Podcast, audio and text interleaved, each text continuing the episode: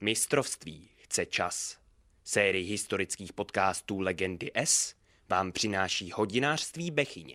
Oblečeš rudý dres a vyběhneš na letné jako hráč Sparty.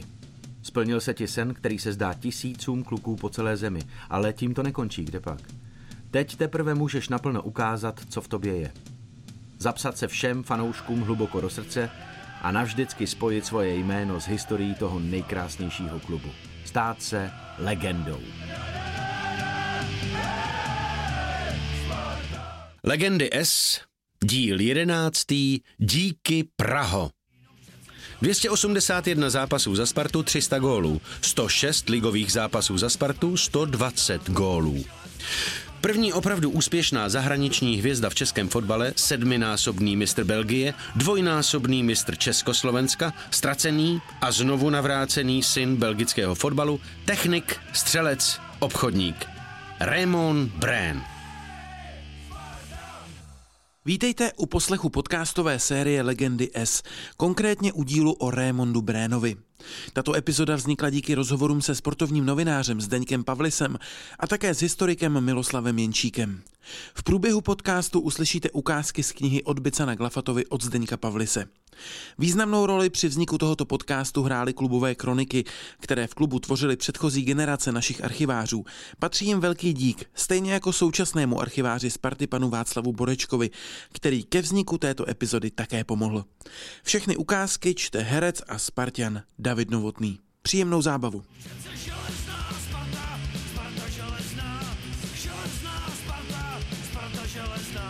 Historie belgického fotbalu započala 28. dubna 1907. Tehdy se narodil Raymond Brand, nejlepší belgický fotbalista 20. století. Řekl belgický novinář Raf Willems slovenské verzi deníku N. Hodně silné tvrzení, ale pokud pojedete do Belgie a narazíte na některého z tamních fotbalových historiků nebo starších fotbalových novinářů, dost možná vám řekne něco podobného. Byl to právě Raymond Brén, který jako první šířil slávu belgického fotbalu po světě. Brén byl nejlepším hráčem naší země mezi oběma světovými válkami. Byl první, kvůli kterému chodili lidi na stadion jen proto, aby právě jeho viděli hrát. Aby ho viděli předvádět své umění. A na rozdíl od dalších skvělých belgických hráčů minulosti, Brén ve svých klubech dokázal i vyhrávat trofeje. Dodává pro belgický časopis Sports Football Jean Norbert Frappon, bývalý sportovní ředitel antwerpského klubu, který Bréna osobně pamatoval. Začněme Raymondovým dětstvím, protože jako mladík se nejdříve věnoval úplně jinému sportu než fotbalu. Raymondův otec Joseph Brén pocházel z města Varem, 20 kilometrů od Lutychu. Přestěhoval se ale do Antwerp, kde byl šermířským mistrem ve slavném gentlemanském klubu La Concorde. Raymonda tedy směřoval k šermu a ten pod jeho vedením v 16 letech vyhrál mezinárodní juniorský turnaj šermířů v Ostende. Zdálo se, že jeho nadání pro šerm je úžasné. Měl nakročeno k velké kariéře. O své šermířské kariéře později vyprávěl i československým novinářům. Šermoval jsem od mládí.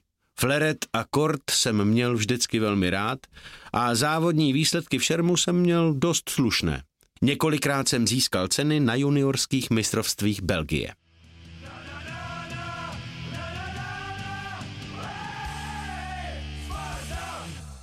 Jenže ještě o něco lepší než v šermu a rychlobruslení, kterému se také věnoval, byl malý Rémon ve fotbale.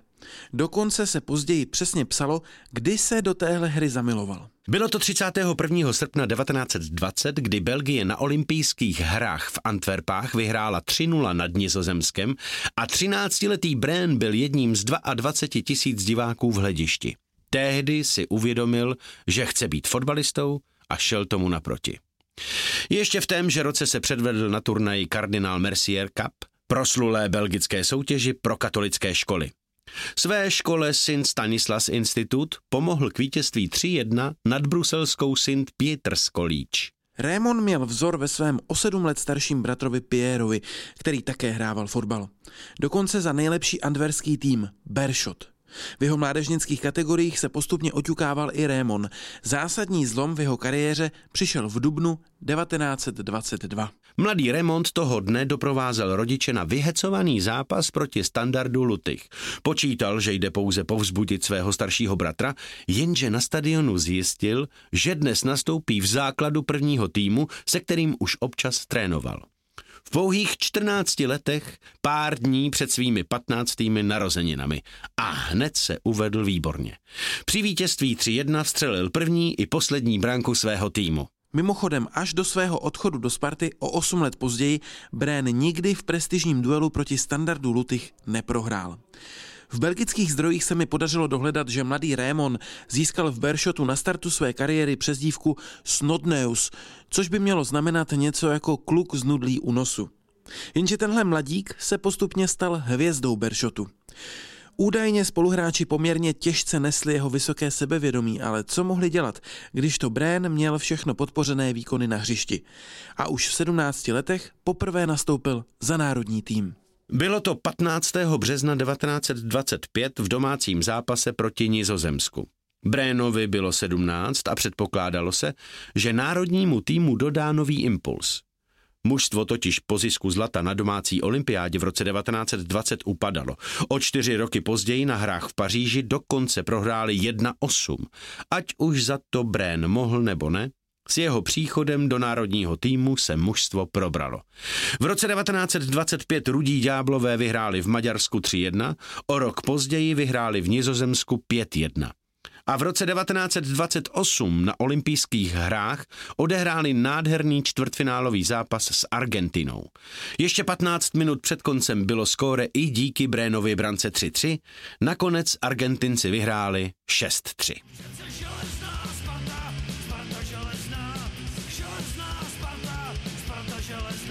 Brand se tedy ještě ve věku teenagera stal oporou Bershotu a v průběhu osmi let v jeho dresu vyhrál hned pět titulů a postupně se vypracovával do role nejlepšího střelce týmu. Však si poslechněte jeho gólové statistiky. 1922 až 1923 šest zápasů, čtyři góly. 1923 až 1924 sedm zápasů, tři góly. 1924 až 1925 23 zápasů, 11 gólů.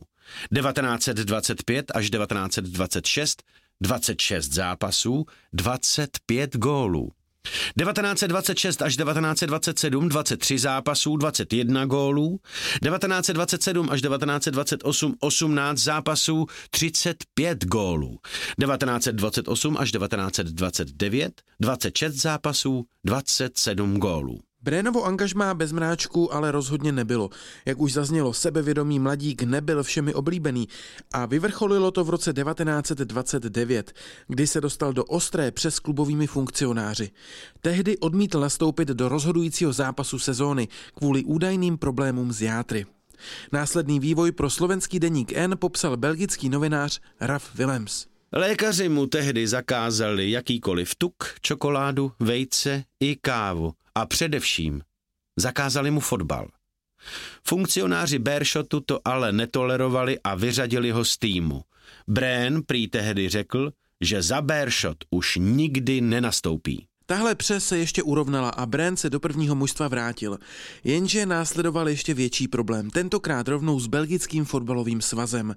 Jak to bylo, vypráví sportovní novinář Zdeněk Pavlis. V Antwerpách eh, si otevřeli s bratrem, který byl taky sportsman, sportsman si otevřeli kavárnu a ta reklama, reklama ze sportu jim náramně pomáhala.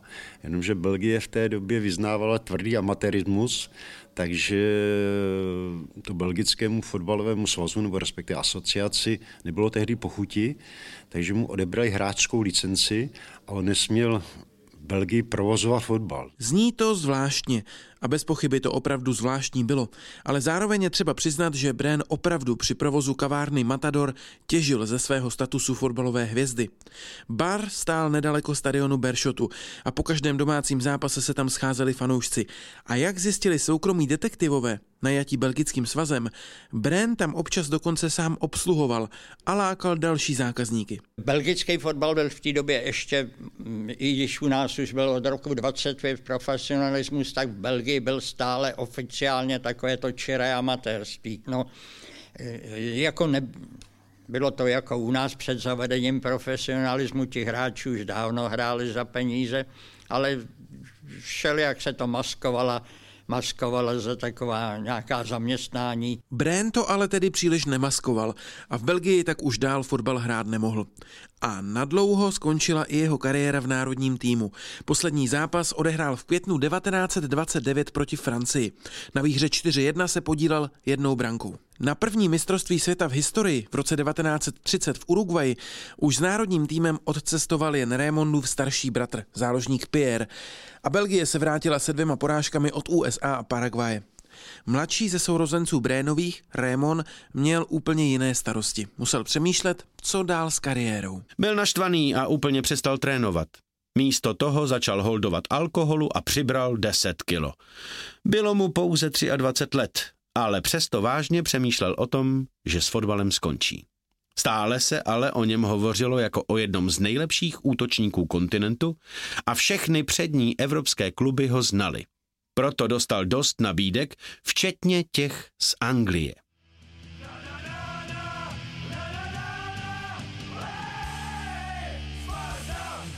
Nejvážněji se o něj zajímal klub Clapton Orient.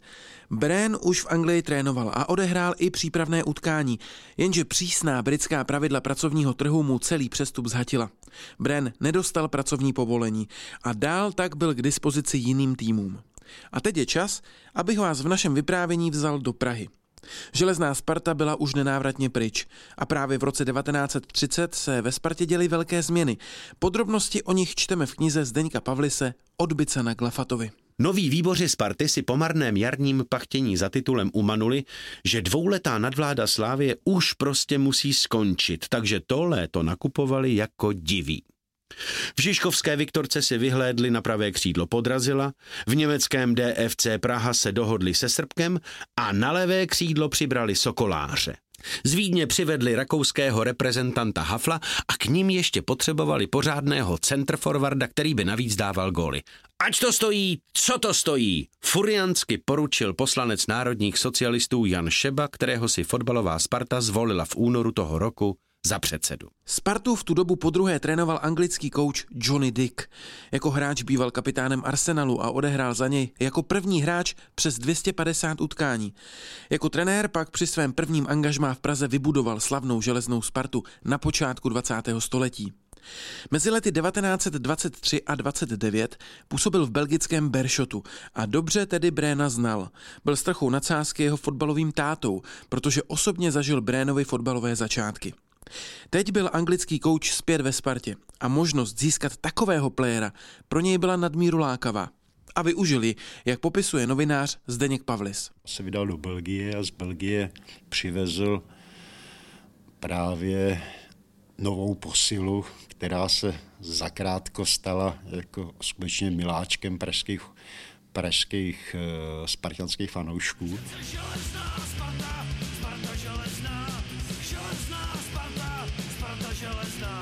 Brand se tak díky Spartě stal historicky prvním belgickým profesionálním fotbalistou. V belgickém tisku se mi podařilo dohledat, jaké přesné platové podmínky na letné tehdy měl. Základní plat 1500 korun měsíčně, kapesné 1000 korun měsíčně. Prémie za zápas 1000 až 1500 korun podle výsledku. Prémie za titul 10 tisíc korun. Prémie za vítězství ve středoevropském poháru 10 tisíc korun. Bonus za podpis smlouvy 25 tisíc korun. Z dnešního pohledu samozřejmě ony částky nijak hvězdně nepůsobí, ale je potřeba si je dát do kontextu tehdejší doby. Slovo má opět Zdeněk Pavlis, který přibližuje Brénovu strategii ohledně smluv po dobu jeho působení ve Spartě. Byl takový trochu vypočítavý a při každém prodlužování smlouvy se domohl toho, že mu na gáži něco přihodili, takže když v 35. nebo 36. roce uh, už tady byl šestým rokem, tak vlastně on pobíral 6 tisíc korun v té době, což byly v té době neuvěřitelné peníze, protože výborný auto Bugatky a Alfa Romeo se v té době prodávaly za nějakých 21 tisíc korun. Takže on vlastně za tři, čtyři platy si viděl na, na auto. No a vždycky argument, argument když jak na, ně, na něho spartanští funkcionáři naléhali, aby jako prodloužil smlouvu aspoň na dva roky nebo na tři roky, jak on vždycky se z toho vykroutil tím, že oni neví, jak na tom bude za rok, jestli bude dál dávat gól, jestli s ním budou spokojení. A že teda po roce si znova můžou sednout a znova znova můžou o smlouvě jednat, ale po každý, po každý si vymohl to, to, že mu tu gáži zvýš, zvýšili. Popisuje předseda klubu sportovních novinářů a já jen zdůrazním, že mluví o základním platu, který si tedy Bren za 6 let ve Spartě dokázal zvýšit čtyřnásobně. Když k tomu připočtete různé prémie, na ono zmiňované luxusní auto si na letné vydělal klidně za pouhý měsíc. A nebyl to jediný způsob, jak si Bren v Praze vydělával, jak popisuje historik Miloslav Jenčík. Kavárnu si teda v Praze neotevřel, to ne, ale dělal takovou věc, hm, tehdy bylo ještě belgické Kongo, že jo, jako kolonie, takže jsem vozil nějakou konžskou kávu a zase zlí jazykové říkali, že to je bůh ví, jaký kafe někde od Mainla, že si, on si prostě dal natisknout sáčky originální, konžská káva, podnikavý byl a nějak mm, si zařídil balení té kávy prostě do těch sáčků a tak to prodával jakože ze známosti, že jo, a tak každý si to od něj rád kupoval zejména takový ti fanoušci mohovitější, že jo, a takový, asi ta káva nebyla nejlačnější.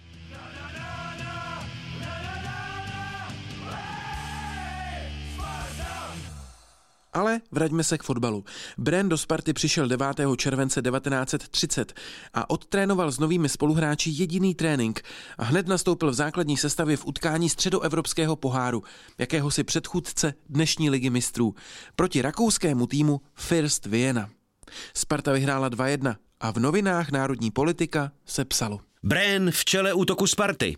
První start známého belgického internacionála Raymonda Bréného byl osou pozornosti všech návštěvníků. Je přirozeno, že jeho výkon, respektive kvalita, nelze definitivně posuzovat i po jediném zápase, nota bene tak důležitém.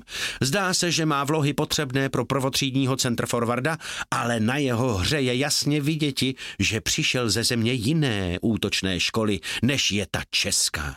Byl daleko více vpředu, než je zvykem u našich středních středních útočníků, což nepřispělo k celistvosti útočných akcí, zakládaných u nás povětšině tím, že střední záložník přihrává střednímu útočníkovi. Proti moudrému má daleko větší tvrdost a ve druhé půli ukázal také, že je nebezpečným střelcem. Na jeho příští zápasy v barvách Sparty můžeme být i právem zvědaví. A jak v zápase padly spartanské branky? V 60. minutě Brén střílel, brankář v posledním momentě pohotově vyrazil, ale přiběhnuvší silný se pak probil s míčem až do sítě. Soupeř za 8 minut vyrovnal. V 87. minutě se podařilo Brénemu překvapující umístěnou ranou k tyči dáti vítězný gol, což bylo přijato v obecenstvu s nadšením, které vyvrcholilo po skončení zápasu. Sparta tedy udolala v té době jeden ze dvou nejslavnějších vídeňských týmů First Vienna 2-1 a Bréna fanoušci hned po jeho prvním zápase v rudém dresu odnesli ze hřiště na ramenou. Pak k tomu sám hráč řekl. Sparta je prima mužstvo a to stačí, aby se mi v něm líbilo. A sobotní zápas? Před takovým skvělým publikem, jaké má Praha, se hraje velmi snadno. Prosím, Nezapomeňte si poznamenat, že děkuji pražskému obecenstvu za to, jak mile mne přijalo. Byl jsem mile překvapen a rozradostněn, když jsem poznal, že mám za bariérou sympatie. A konečných ovací po zápase snad jsem si ani nezasloužil. Vždyť jsem nehrál ještě tak, jak dovedu. Měl jsem s mužstvem pouze jeden trénink a nejsem ještě v dokonalé kondici. Nohama snad hrají dost rychle, ale myšlenkově ještě nikoliv. To přijde pomocí tréninku. Nehrál jsem ještě v sobotu dokonale. Doufám, že nesklamu naděje, které ve mne Spartané vkládají a moji největší snahou je a bude co nejvíc svoji výkonností prospěti klubu. Tahle citace pochází z listu Star z 12. července 1930 a hned na ní navazuje přepis slov trenéra Johnnyho Dicka, který novinářům svou lámanou češtinou povídal. On umět uh, lepší hrát. Znát já Raymond jako tak malý boj, tak, tak. Šest let být trenér Bershot a znát Raymond jako dorostenec. Eh, často místo do school přiběhnout Raymond na football plays, eh, hřiště a kabat pryč. A já musí trénovat s ním hlavičky, stopping, shooting, everything. On už internacionál a teprve 17 let. Když byl 14 let, tak hned z dorost nastoupit za první tým. Well, do první manšaft. Onen první rozhovor poskytl Bren v kombinaci hned tří jazyků, které ovládal a mezi kterými plynule přecházel. Francouzštiny, němčiny a angličtiny. Později do svého repertoáru přidal i lámanou češtinu, i proto, že mu opravdu záleželo na tom, aby ho praští fanoušci přijali za svého. Ostatně v poznámce novináře listu Star u onoho prvního rozhovoru s Brénem nacházíme v tomto duchu i poznámku. Nezapomeňte napsat, že na přivítání od fanoušků Sparty nikdy nezapomenu. Znovu mi zopakoval Brén. Musel jsem mu prstem v zápisníku ukázat, že mám jeho poděkování divákům zapsáno. Brén tedy vstoupil do angažmá ve Spartě výborně. Ne všechny fanoušky si ale hned získal. Mohl za to i jeho styl hry, o kterém mluví Miloslav Jenčík. Taky mu někteří fanoušci říkali šafář, protože se neustále domnívali, že nějak někdy nebo že často jede tak na půl plynu, nebo, a on někdy i jel na půl plynu, když to situace umožnila. Ale zase dovedl podat výkony opravdu strhující. On jako, říkám, byli lidi, prostě Praha i ta spartanská obec se rozdělila na lidi, kteří Brena zbožňovali a na lidi, kteří na Brennanovi hledali nějaký něco špatného nebo něco, co by se mu dalo vytknout. Jedni ho neměli rádi, říkali mu, ať, ať jede domů a takový. Byl to nesmysl, on pro tu Spartu vykonal neuvěřitelné věci na tom hřišti. A jiní zase ho zbožňovali úplně bezvýhradně a bez hlavy.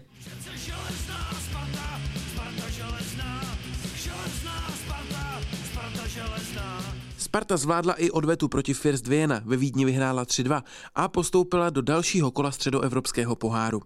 O zápase napsal do časopisu Star slavný komik a až fanatický Spartan Ferenc Futurista. Při odchodu do kabiny se hráči tak srdečně radovali a líbali, že jeden z nich políbil v rozechvění i manželku jednoho ze smutně odcházejících přívrženců Vieny, což přispělo k utužení styků česko-rakouských. Nepochybuji, že mužstvo Sparty bude poté, hlavně u ženského publika, opět rádo viděno. Všichni hráči Sparty se byli hrdině, hráli nebojácně, jedině Brén se mně svěřil, že ho popadl v 82. minutě velký strach, když mu probleskla hlavou myšlenka, zda v jeho kavárně v sobotu nezapomněli dát na neděli na stoly čisté ubrusy. Do domácích soutěží vstoupila Sparta s belgickou posilou pohárovým utkáním proti nuselskému SK. Spartané vyhráli jasně 4-1 a Brén zaznamenal svůj první hetrik v rudém dresu. V průběhu svého prvního podzimu ve Spartě pak hetrik vstřelil ještě třikrát. Nicméně Sparta prohrála derby a situace v Lize se opět vyvíjela ke druhému místu.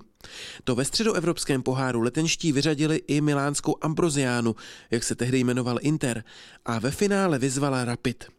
I proto, že Brand se ve dvou finálových utkáních neprosadil, zvítězili Rakušané v součtu 4-3. Křídla byla hybnou silou spartanského útoku, zatímco Brén často stál a silný hrál zbytečně na křídlo v trestném území. Oba borci zklamali a v tak těžkém mači je právě Sparta nejvíc potřebovala. V jiných utkáních má borců dost, kteří by ji stačili. Přečetl si Bren ostrou pozápasovou kritiku ve sportovním věstníku, která nešetřila ani dalšího z hrdinů naší podcastové série Jošku Silného. Tomu se mimochodem s příchodem Bréna začalo ve Spartě smrákat. Ve středu útoku už místo neměl a jinde nebyl stoprocentní. Každopádně i přes nepovedené finále prestižního evropského poháru byl Brén po půl roce v Praze nadmíru spokojený, jak potvrzuje text z časopisu Star z 12. listopadu 1930. Raymond Brén, populární střední útočník Sparty v poměrně krátké době v Praze zdomácnil a získal si pro své korektní vystupování a bezvadnou hru sympatie celé naší sportovní veřejnosti. Po Šafrovi a Haftlovi je jediným jinonárodnostním středním útočníkem, který svým ustáleným výkonem plně uspokojil naděje v něj kladené. V posledních dnech měli jsme příležitost promluviti si se sympatickým Belgičanem o jeho příštích plánech. Bren sdělil nám ochotně toto. Do Prahy jsem přijel rád a ještě raději konstatuji, že se zde cítím plně spokojen. Dovedu si vážit přízně publika a bude jistě mou snahou si ji i nadále zachovati. Se Spartou mám smlouvu do konce roku 1931 a tu v každém případě dodržím. A nebude-li do té doby zaveden v Belgii profesionalismus, zůstanu i dále v Praze, bude-li Sparta mne reflektovati. V mužstvu Sparty hraje se mi dobře. Se všemi hráči jsem ve velmi dobrém poměru a nepřipadám si zde již ani jako cizinec. Též moje výkonnost řadou těžkých zápasů se zlepšila a jsem přesvědčen, že musím hrát ještě lépe. Přátelé Sparty a Bren jistě rádi budou kvitovat i tuto zprávu. Bren, který je ženat a jehož manželka se dvěma dětmi dlí dosud v Antwerpách, odstěhuje pravděpodobně i svou rodinu v nejbližší době do Prahy.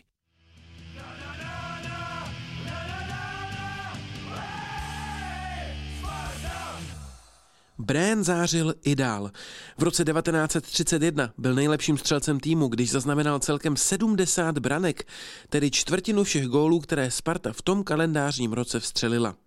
Slávia na jaře oslavila titul, ale na podzim víc zářila Sparta. A její hvězda Raymond Brén ochotně předváděla své umění nejen v zápasech, ale i na otevřených trénincích, jak psali dobové noviny. Brénův trénink na Spartě byl ukázkou svědomitosti a poctivosti tohoto hráče, který jest si vědom svých povinností. Brén nenechal se rušit četnými diváky, mezi nimiž bohužel jsme viděli i některé jeho spoluhráče. Běhal, cvičil, a nakonec s míčem provedl několik ukázek bezvadné své techniky, které vzbudili zasloužený obdiv a pochvalu. Když Sparta v roce 1931 nezískala ligový titul, chtěla uspět aspoň v rámci středočeského poháru. V semifinále rozdrtila také ligové kladno 8-0 a opět zářil Brén. Stejně jako čerstvá posila nejedlý vstřelil Belgičan hetrik a noviny o něm opět básnily. Jako ve všech posledních utkáních byl také tentokrát sympatický Belgičan vzorným vůdcem útočné řady a dokud měl ještě na hře plný zájem, oslňoval hlediště technikou, střelbou a rozvíjením útočných akcí. Zvláštního ocenění zaslouží jeho střelecká pohotovost, která je skutečně jedinečná. Jeho perfektní ovládání míčové techniky strhovalo diváky k bouřlivé pochvale. Byl nepřekonatelným, ať již v podání, připravení šance druhému, neb konečně i ve vlastní střelecké pohotovosti. Byl nepřekonatelným, ať již v podání, připravení šance druhému, neb konečně i ve vlastní střelecké pohotovosti. Byl jednoduše aniž bychom tím mínili snižovat výkon spoluhráčů, nejlepším mužem na hřišti a těžko opravdu dnes lze si již útok Sparty bez něho představiti. Ve finále poháru Spartu čekala Slávia. 27. září 1931 Sparta v domácím utkání zdolala sešívané 3-1. Brand si připsal jednu branku a mohl se slavit pohár. Jenže tenhle zápas v podání Bréna nepřinesl jen radost. Víc o tom historik Miloslav Jenčík prostě zlomil dost brutálním zákrokem, teda opravdu zlomil nohu slavistickému obránci Novákovi. Že to byla taková epizoda trošku vošklivá v tom Brénově, tady ten zákrok podle teda pamětníků, mluvil jsem s řadou pamětníků toho zápasu, tak byl opravdu teda nebezpečný a brutální ten zákrok. Proč to v té chvíli udělal výbuch, protože zase to nebylo ani žádný osudový utkání nebo tak. Tenkrát nějaký mm, tomu zápasu dohlížející nějaký policejní komisař na tom zápase sám podal trestní oznámení, jakože ublížení na těle takže to mělo jít k soudu. Brén Slávistovi Novákovi zlomil lítkovou kost, pohmoždil mu kotník a chodidlo a de facto mu ukončil kariéru, ale na avizovaný soudní proces nakonec nedošlo. Jak to? Sparta v té době usilovala o slavistického útočníka Francio Svobodu. Ten se jí už předběžně dokonce upsal, respektive dostal směnku na 50 tisíc korun. Slávia ho ale pustit nechtěla a i v tomhle případě hrozil soudní proces. Nakonec se tedy oba kluby dohodly na smíru a nedošlo na soud ani na jedné straně. Nehledě na tuhle nepříjemnou příhodu ale většina spartianských fanoušků Bréna uznávala. V roce 2018 točil Tomáš Radotinský rozhovor s Brénovým synem, Rogerem, který mu vyprávěl. Otec mi vždy vyprávěl, že byl v Praze opravdu populární. Lidé ho zastavovali na ulici, ptali se, jak se má. Ptali se, jestli Sparta příště vyhraje. A volali na něj. Nazdar. Vzpomíná na to, jaká slova slýchával od fanoušků v Praze jeho otec, belgičan Roger, který se narodil právě v roce Raymondova přestupu do Sparty, tedy v roce 1930. I další roky ve Spartě byly pro Bréna ve znamení fantastických výkonů. Opět si můžeme projít jeho gólové statistiky, tentokrát z let ve Spartě, a porovnáme je s druhým hvězdným kanonírem a dalším hrdinou této podcastové série Oldřichem Nejedlým. Rok 1932 Sparta sehrála 56 zápasů, Brén dal 51 branek, Nejedlý 56. Rok 1933.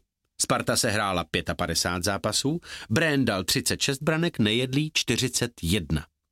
Rok 1934. Sparta sehrála 41 zápasů, Brén dal 30 branek, Nejedlý 34. Rok 1935 Sparta se hrála 45 zápasů, Brendal 47 branek, Nejedlý 36. Rok 1936 Sparta se hrála 45 zápasů, Brendal 38 branek, Nejedlý 47. Porovnání s nejedlým volím proto, aby dokonale vyniklo, jak zásadní byla ve Spartě právě spolupráce těchto dvou hráčů. A zásadní mohla být i pro národní tým. Jak známo, nejedlý se na stříbrném šampionátu v roce 1934 stal nejlepším střelcem. Ale nechybělo podle všeho moc a v dresu Československa jel na Apeninský poloostrov i Raymond Brén.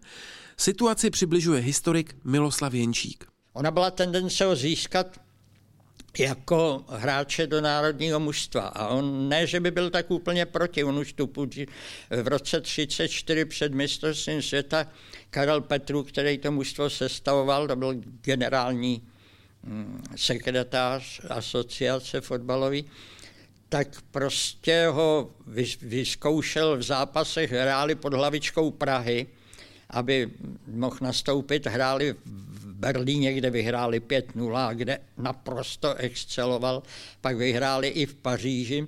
A to, to bylo takhle nějak v únoru toho roku 34 a počítalo se s ním počítalo se s ním i pro eh, to národní mužstvo docela už jako otevřeně, ale, mě, ale došlo k takovému jednání, ke kterému se s ním sešel Rudolf Pelikán, to byl předseda asociace, středoškolský profesor že jo, a takový úctyhodný pán Karel Petru. No a ten jako, ten jako Bren souhlasil se vším, ale dost, dost tvrdě nastolil takový požadavek, takový jako, takovýho jako ohodnocení toho jeho rozhodnutí, že chce to československé občanství. A řekl to asi tak nešťastně nějak, že pánové se opravdu zatvrdili, jako prohlásili, že takhle teda ne, že to teda je čest hrát za národní mužstvo a nemůže to být předmětem nějakého obchodu. Miloslav Jenčík kolem toho trochu úctivě krouží. Já vám na rovinu řeknu, že podle tehdejší verze fotbalového svazu si Brén za reprezentování Československa řekl 100 000 korun. Otázka reprezentace československých barev by neměla být řešena v zákulisí finančními výhodami cizího hráče. Brén je nesporně skvělou individualitou, ale jeho poměr k naší kopané nestal se u něho záležitostí jeho srdce. A navíc se ukázalo, že jeho styl hry českému pojetí nehoví. Prohlásili pánové Petrů a Pelikán. A minimálně ta poslední věta o tom, že Brénovi nevonil český styl fotbalu, působí i dnes v kontextu jeho výkonu v Praze úsměvně. Brén se každopádně bránil naštěním z chamtivosti. Pánové z vedení asociace za mnou sami přišli a podobnou částku mi nabízeli. Já bych takovou částku s čistým svědomím přijmout nemohl. Navíc musím brát ohled na rodinu v Belgii, na bratra, reprezentanta Belgie. Proto jsem si přijetí československého občanství rozmyslel. Sparta to je něco jiného. Té budu věrný a budu pro ní odvádět vše, co budu moci. I Brénovu prohlášení se se znalostí jeho povahy můžeme trochu pousmát. Každopádně, jak přesně to bylo a kdo nakonec couvnul, už se dnes nedozvíme. Jisté je, že Brén na závěrečném turnaji v roce 1934 Československu chyběl. Já si myslím dodnes, že to byla veliká škoda, že nejel do toho, že se teda nepřijal to občanství. Fakt je, já nemám rád takový to, jako to dělali Italové, že přivezli dva měsíce před mistrovstvím světa několik Argentinců a okamžitě je učinili občany a takový. Ale on tu vlastně už čtyři roky působil u nás, pravidelně tu hrál, že a to. On tam pak vedl útok národního mužstva Jiří Sobotka, mladý v té době ještě hrál ze Slávě a vůbec si nepočínal špatně. Ale málo platný v tom roce 34 tedy. Ten Bren byl hráč zase ještě jiného formátu. A mohlo to, možná, že, možná, že to nakonec byli jsme druzí, že jo, ve finále jsme v prodloužení prohráli s Itali, ale, ale mohlo to možná dopadnout.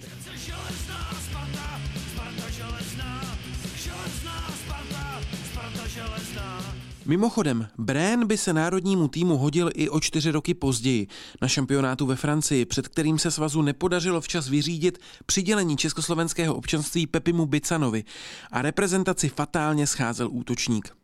Jenže na tomhle turnaji v roce 1938 už Brén byl, ovšem v dresu Belgie. Ta vypadla hned v prvním zápase s domácí Francií. Bren ale udělal takový dojem, že se jako první Belgičan v historii dostal do výběru nejlepších hráčů turnaje. Vraťme se ale k Brénovi ve Spartě. Poslední roky jeho angažmá na letné výrazně ovlivnili dva ročníky středoevropského poháru. V roce 1935 Sparta turnajem letěla jako nezastavitelný bík. Vyřadila First Vienu, pak zdolala Fiorentinu, kterou v domácím zápase porazila 7-1.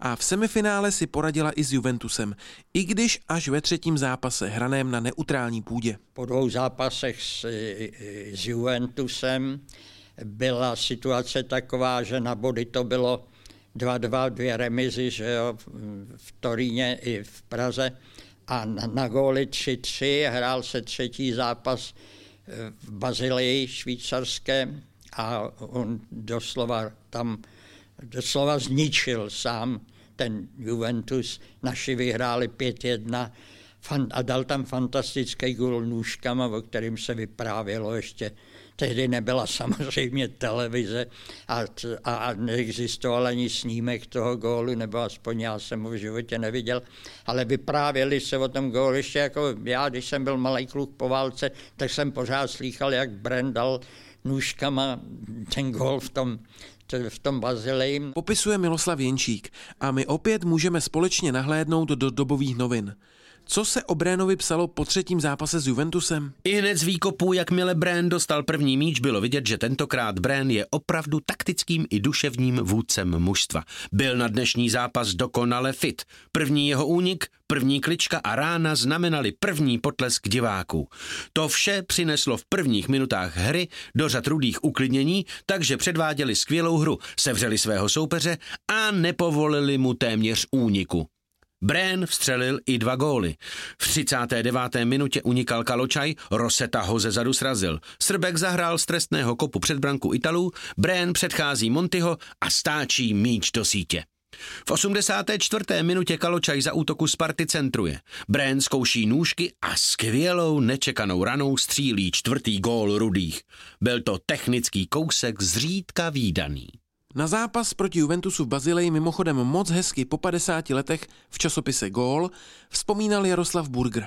Hrál jsem v dresu Sparty několik stovek zápasů a ten v Bazileji patřil vůbec k nejlepším.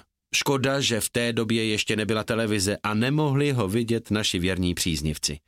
Italové to měli do Švýcarska přes kopec, takže z 15 tisíc diváků na stadionu fandila většina Juventusu. V místních novinách se psalo většinou také jen o Italech, kteří si byli jistě vítězstvím. Nám se však utkání tak vydařilo, že nad ním pokyvoval uznale hlavou i výborný anglický rozhodčí. Tehdy se ještě netaktizovalo. Vedoucí gól pro nás nebyl signálem k tomu, abychom začali bránit výsledek. Naopak, viděli jsme, že je soupeř naťuknutý, tak jsme se ho snažili dorazit. Hvězdy Juventusu Monty, Caligaris, Orsi a další rychle zhasly. Byli jsme v náporu vlastně celých 90 minut. Nenechali jsme tvrdě hrající Itali vydechnout. Naše mužstvo bylo dokonale sehrané, nastupovali jsme ve stejné sestavě několik let. Jejich obránci nevěděli, jestli mají hlídat naše křídla, vysunutého Bréneho nebo kanoníra nejedlého. Góly dávali kluci jako z praku. Dopadlo to tak, že ke konci zápasu už fandili Italové v hledišti nám a skandovali Sparta Tempo. Na banketu po zápase jsme byli sami. Italští fotbalisté zmizeli, aniž by se rozloučili. V Praze nás čekalo na nádraží slavné přivítání. Ve finále na Spartu čekal Ferencvároš Budapešť. Z prvního utkání v Maďarsku si Sparta přivezla porážku 1-2. Jediný náš gól dal Brén. Odveta se hrála na Strahovském stadionu, který tehdy nesl název Masarykův. Byl těsně po rekonstrukci a do hlediště dorazilo 56 tisíc lidí. Sparta mohla po druhé ve své historii získat prestižní pohár. Poprvé to bylo v roce 1927. A celý národ byl na nohou. To můžeme jasně vyčíst třeba z telegramů, které na Spartu před finále dorazily. Slávu nesete po celém světě, Budiš čest a sláva vám, jen tak dále až do finále, hřímavé zdar patří vám, zdraví zbrojováci Strakonice. Vy, naši zlatí chlapci, k vašemu vítězství v Basileji srdečně blahopřejeme a hodně štěstí do finále přejeme. Příslušníci Četnického pohotovostního oddílu Banská Bystrica. Ke skvělému vítězství nad Juventusem srdečně gratulujeme a k finálovému zápasu s Ferencvároš přejeme mnoho zdaru. Poštovní úředníci Hradec. Vážený pane předsedom, dovolte, abych vám co nejsrdečněji blahopřál ku skvělému úspěchu vašeho ligového mužstva v zápase s Juventus a ku vítěznému postupu do finále letošního ročníku středoevropského poháru.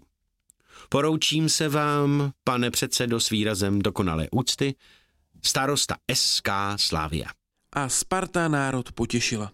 Na Strahově rozdrtila Maďary 3-0.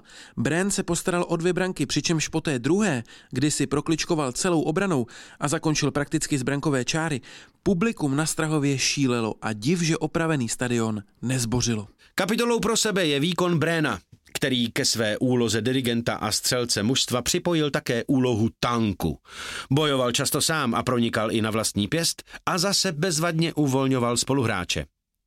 Byl to rozhodně nejlepší výkon Brénův ve spartianském dresu a vůbec jeden z nejlepších výkonů útočníka v Praze. Netřeba zmiňovat, že po zápase dorazilo na letnou ještě víc telegramů a že Praha ležela Brénovi u nohou. Spartě rozhodující měrou pomohl ke středoevropskému poháru a v útoku s Nejedlým nebo Maďarem Kaločajem si rozuměl bravurně.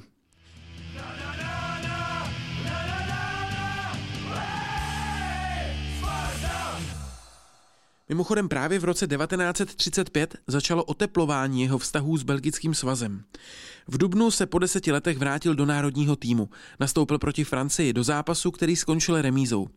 A slyšel na svůj výkon chválu ze všech stran. Doneslo se to až do Československa, kde o tom psal sportovní věstník. Naše fotbalové kruhy bude zvlášť zajímat i příznivá kritika oficiálního listu Belgického svazu La Vie Sportive, kterou se Brénovi dostává řádné rehabilitace. Zařazením Bréna jako vůdce útoku byla učiněna přesvědčivá zkušenost, praví uvedený list hned na počátku kritiky Brénovy hry. Ačkoliv nastoupil neúplně zdrav, předvedl hru, která byla od něho očekávána. Ze svých skvělých vlastností nic nestratil. Svou technikou převyšoval ostatní hráče a jeho smysl pro hru se projevoval v krásných přihrávkách spoluhráčům a sám, ač byl dobře hlídán, předvedl několik výtečných akcí. Z tohoto stručného výtažku kritiky je zřejmo, že nejen diváci, ale i oficiální belgické kruhy fotbalové jsou s Brénovým vystoupením po tolika letech naprosto spokojeni a jak vidno, přejí si další jeho účast v národním týmu. A nejen v něm. Právě v roce 1935 se poprvé v československých médiích objevila zpráva, že Brén už za Spartu nechce dál hrát. Smlouva mu platila do června. Belgický svaz dal Brénovi povolení hrát za jeho bývalý klub Bershot, i proto, že ho chtěl mít víc pod dohledem pro mezistátní zápasy reprezentace. Možnost Brénova návratu do Belgie je nyní každodenním předmětem úvah belgických novin. Řada klubů projevila obré na zájem, zatím ovšem předčasně, neboť prioritní právo na něho měl by jeho mateřský klub Bear Shot, kdyby ovšem zaplatil Spartě odstupné. Zatím víme, že jednak Brén chce obnovit smlouvu se Spartou a jednak, že i Sparta by jej uvolnila, ovšem za nesmírně vysoké odstupné. Zbližování belgického fotbalu s Brénem vedlo k tomu, že 8. května 1935 v Českém slově vyšel text s naprosto jednoznačným a definitivním soudem v titulku. Brén navždy opouští Spartu. Z Československa odchází po pěti letech. Včera rozhodl se Remont Brén, belgický centerforward mužstva Sparty, vrátit se do své vlasti. Brén vstoupil do Sparty v červnu 1930. Nyní koncem června končí mu smlouva se Spartou a Brén nemíní ji obnovit. Sám uznává, že Sparta platí mu maximální gáži a že víc nemůže žádat, ale cítí se ve vrcholné formě a chce toho využít. Jeho bývalý klub Bearshot AC nabízí mu vyšší gáži, ale nejen to. Brén který je ženat a otcem dvou cerušek, nestratil pocit národnosti a hodlá svou existenci založit ve vlasti. Belgický svaz spolu s Beršotem zaručuje mu zajištění trvalého zaměstnání. A to rozhodlo. Brén neodchází z Prahy, kde si zvykl rád a chce se se Spartou rozejít v dobrém. Sparta už se také z Beršot dohodla na výši odstupného, takže v odchodu Bréna není překážek. Jenže v českém slově se tehdy poněkud ukvapili. V dalších dnech sice přinesli dokonce zprávy o tom, že Brén už v Belgii podepsal smlouvu. Sparta ale celou záležitost odmítla komentovat. Následně ji označila moderním slovníkem za dezinformaci a sama se s Brénem dohodla na dalším prodloužení smlouvy o rok a půl do konce roku 1936. A Belgičan tak mohl dál rozdávat fotbalovou radost na letné, byť stesk po domově už u něj byl zřejmě jasně patrný. On byl takový, takový zvláště v závěru toho letenského působení nebo spartanského působení, on byl eh, tak, tak, takový dost náladový hráč, že v ligových zápasech mnohdy nezahrál, protože neměl asi zřejmě patřičnou motivaci, ale ve středové evropském poháru on dokázal předvádět neuvěřitelné výkony a dávat, dávat úžasné góly. Vypráví předseda klubu sportovních novinářů Zdeněk Pavlis. I v Lize ale Bren uměl zabrat a na jaře roku 36 se při drtivé výhře 10-1 nad Viktorií Plzeň, při níž dal čtyři branky, prostřílel ke svému stému gólu v naší nejvyšší soutěži, čímž pomyslně vstoupil do klubu ligových kanonýrů, který tehdy samozřejmě ještě neexistoval. Hra Sparty byla pastvou pro oka diváka a Brén ten podal nejlepší výkon v jarní sezóně. Hrál velmi agilně, bezvadně dirigoval útok, oslňoval technickými finesami a čtyři branky jím vstřelené byly parádními ukázkami střeleckého umění.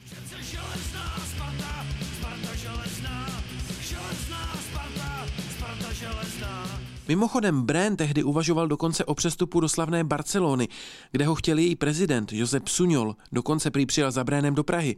Jenže v létě 1936 Suňola během občanské války zavraždili fašističtí frankovi vojáci a Brand se tak do Barcelony nepodíval. Mluvil jsem o pro Bréna dvou důležitých ročnících středoevropského poháru. Ten první v roce 1935 Sparta vyhrála. O rok později došla znovu až do finále a po bezgólové remíze v prvním zápase na hřišti Austrie Vídeň se doma čekal další triumf. Ten ale nepřišel. Takový Oldřich Nejedlý později mluvil o podcenění odvety. Sparta doma prohrála 0-1 a v prvorepublikové éře už nikdy na středoevropský pohár nedosáhla. A zatímco před rokem byl Bren hrdinou a miláčkem, po prohraném finále to v novinách schytával bez obalu a tvrdě. Třeba v komunistických Halo novinách vyšel text s titulkem Otázka cizinců v našich mužstvech. Neúspěch Sparty ve finále středoevropského poháru způsobil, že v záplavě kritických úvah zlebil Stepán i belgický centerforward Raymond Brén. Není sporu o tom, že Brén má velký podíl viny na tom, že Sparta s Austrií prohrála. V důležitých zápasech nebojuje, neriskuje a stane se často, že selže. S tím však se musí počítat.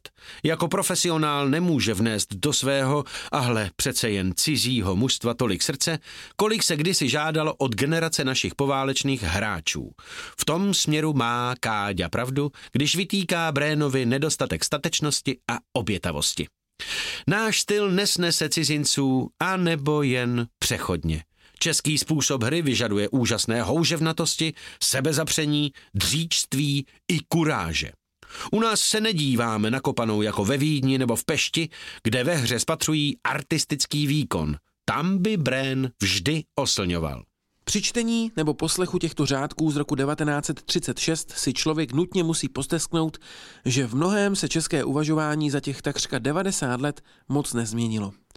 O Brénovi se toho tehdy napsalo mnohem víc, některé texty k němu byly přívětivější. Brénovi se nic nedařilo a kvůli rozčilení na pohled jinak klidný, skoro lhostejný tento hráč zahodil dvakrát šance, které by jindy jistě znamenaly branky. Není sporu o tom, že Brén může vykonat ještě Spartě mnoho dobrých služeb. Není mu ještě 30 let, to tedy není žádné stáří, ale potřebuje vedle sebe důrazné bojovníky.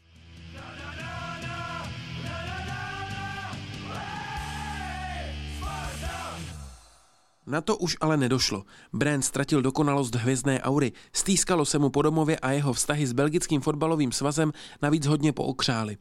Podzim 1936 tak byl posledním půlrokem, který v rudém dresu strávil. V prosinci dal své dva poslední góly ve Spartě, prodloužil tady smlouvu o dva roky, pak ale odjel do Belgie za rodinou na Vánoce a už se nevrátil. Nejdřív přišla zpráva o zdravotních problémech. Brén v Belgii v nemocnici. Raymond Brén, hráč AC Sparta, byl na cestě k fotbalovému zápasu přepaden nevolností a odvezen do nemocnice. Zde bude pravděpodobně operován, neboť jsou příznaky k zánětu slepého střeva. Oním zápasem, na který jel, byl přátelský duel belgického klubu Diables Rouge, v němž Brénovi dala Sparta povolení nastoupit. Jenže brzy se ukázalo, že zdravotní problémy nebyly pravým důvodem Brénova setrvání v Belgii. Tentokrát už opravdu podepsal svému mateřskému Bershotu smlouvu a vzkázal, že do Prahy už se nevrátí. Brénovi se doma zalíbilo a do Prahy už se mu nechtělo. I když měl podepsanou novou smlouvu a i peníze za úpis samo sebou skasíroval.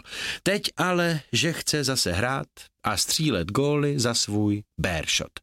Vzniklo z toho pozdvižení, neboť Bren nejenže neohlásil přestup, ale v Antwerpách nastupoval bez souhlasu Sparty i Československé asociace. Nakonec se do celého případu musel vložit nejen belgický fotbalový svaz, ale i smírčí soud FIFA, který zasedl v Curychu a dal samozřejmě Spartě za pravdu. V Antwerpách sehnali peníze, i belgický svaz přispěl, aby Bréna vyplatil z pražského angažmá. Za svého kdysi nechtěného syna poslali Spartě závratných 150 tisíc franků, takže i na Spartě zavládla spokojenost. Vždyť za ten ranec mohli si pořídit Kolského, Říhu, Seneckého i Zemana a ještě jim zbylo. Píše se v knize Zdeňka Pavlise Odbice na Glafatovi. Ona částka udělala mimochodem v té době z Bréna nejdražšího belgického fotbalistu historie. Své angažmá ve Spartě tak Brén zakončil 106 ligovými zápasy, ve kterých nastřílel 120 branek. Až do roku 2018 držel rekord v tom, kolik gólů dokázal belgický fotbalista nastřílet v zahraniční lize až ho překonal Dries Mertens z Neapole. A po svém zápisu do historie řekl. Je to úžasný počin. A že jsem překonal Remonda Bréna? Mundie, asi si budu muset vygooglit, kdo to vlastně byl. Tahle citace belgického reprezentanta ilustruje, že Brén je dnes v Belgii pozapomenutou figurou. Občas se o něm píše, jmenuje se na jeho počest i jeden internetový fotbalový magazín, ale běžní fanoušci o něm prakticky neví. Spíš historici nebo zkušení novináři, jako Rev Willems, který pro slovenský deník N mluvil o tom, že Brén výrazně změnil československé pojetí fotbalu. Přinesl do české hry obrovskou rychlost. S Prahou se stotožňoval v tom, že uznával ve fotbale fantazii a představivost. K této myšlence krásného fotbalového umění přidal další rozměr. Na hřišti dominoval, zlepšoval všechny okolo sebe a střílel důležité góly. Zlepšení středoevropského fotbalu, ať už z hlediska týmové taktiky nebo individuální techniky, vycházelo z Remonda Bréna.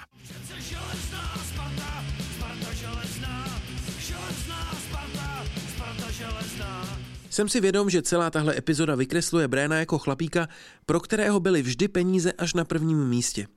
Ono to tak do velké míry asi opravdu bylo, hlavně ve vztahu k fotbalovým funkcionářům. Ale křivdil bych mu, kdybych nezmínil ještě jednu historku, kterou o Brénovi o mnoho let později vyprávěl tehdejší kapitán týmu Jaroslav Burger. Bren rozhodl krásnou brankou důležitý pohárový zápas a spartančtí funkcionáři si jej po jeho skončení zavolali do kanceláře, kde mu jako odměnu dali na ruku 12 tisíc korun, v té době obrovskou částku. Belgický ostrostřelec však hned poté šel za burgrem a svojí kouzelnou češtinou mu povídá Poslouchej, Jardo, jsi kaptajn, chci radu. Dali mi 12 táců za to, že jsem poslal míč do brány.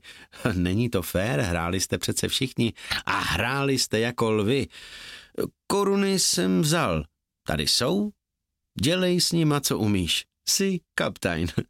Burger se podíval na peníze, potom na Bréna. Jsi kamarád, rozdělíme je. Hráči po tisícovce, náhradníci polovic. Souhlasíš? Brén souhlasil.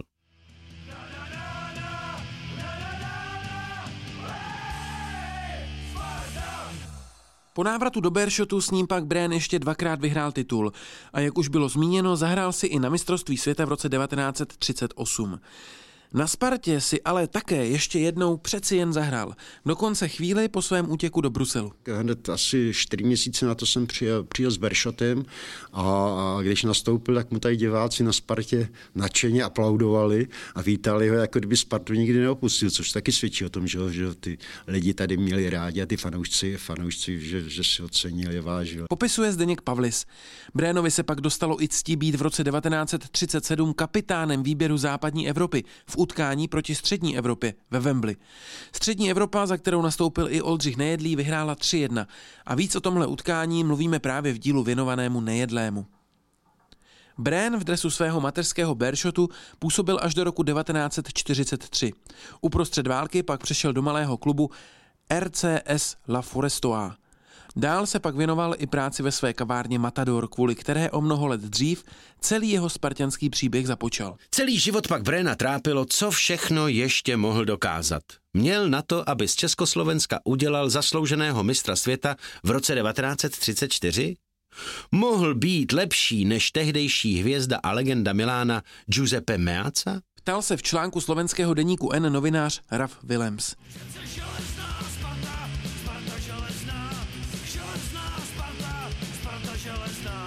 Závěru tohoto dílu provedeme ještě jeden úhyb pryč od fotbalu, i když ne úplně.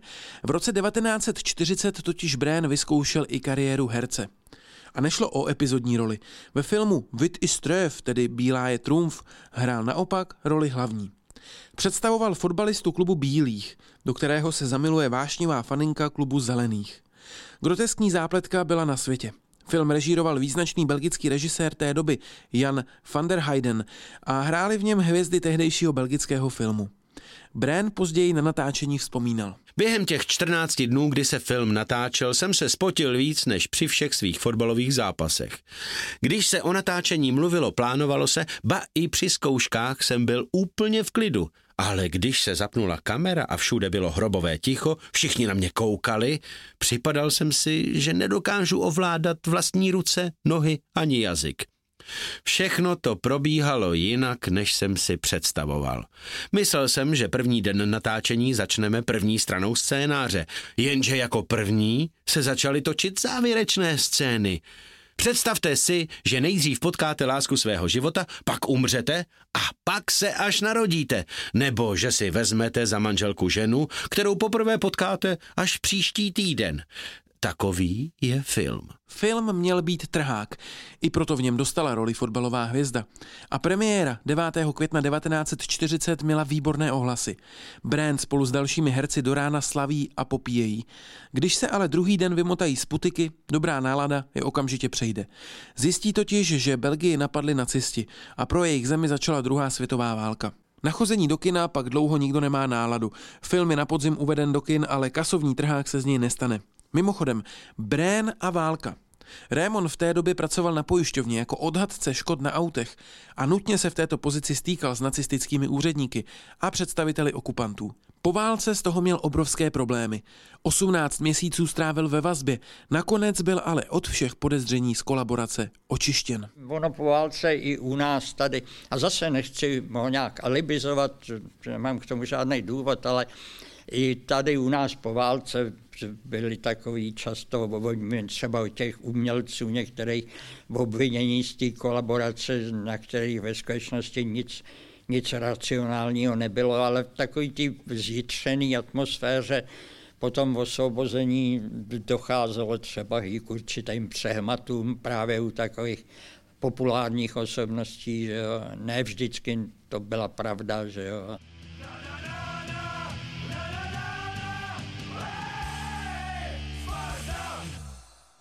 V roce 1949 pak Brian jako první belgický fotbalista vydává své paměti. Série osmi brožur se jmenuje Tisíc a jeden zápas. Vzpomínky Rémona Bréna. V téhle autobiografii se vrátil i k angažmá ve Spartě. Za sedm let ve Spartě jsem vyhrál jen dva tituly. Slávia nás až moc často porážela. Kdybychom měli v brance jejich brankáře Františka Pláníčku, bylo by to úplně jiné. V roce 1934 jsem také dostal nabídku 100 tisíc korun, abych se stal Čechem. Mohl jsem za ty peníze koupit v Praze obchod a mít úžasné stáří, ale já a Čech, to jsem si neuměl představit. O dalším osudu Bréna už toho moc dohledat nejde. Dál byl u fotbalu jako trenér, v Antwerpách vlastnil také obchod se sportovními potřebami. Podle zmínek v jeho belgických životopisech litoval, že mu válka zkrátila hvězdnou kariéru a útěchu od těchto chmur hledal v alkoholu. Démona v podobě nezřízeného pití ale dokázal překonat a později se naopak stal velmi zbožným mužem. Víra v Boha se stala náplní závěrečné části jeho života.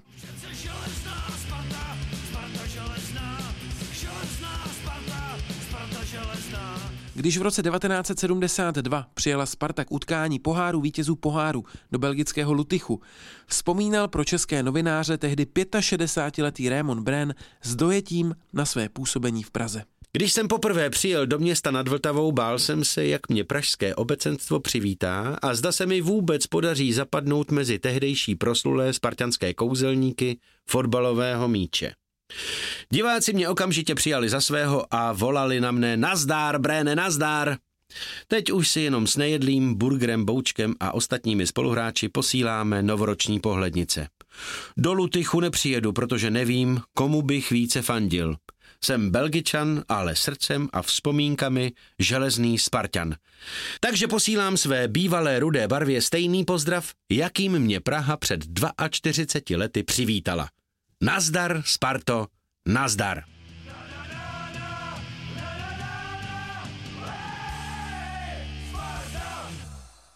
Raymond Brand zemřel v Antwerpách na štědrý den roku 1978. Bylo mu 71 let.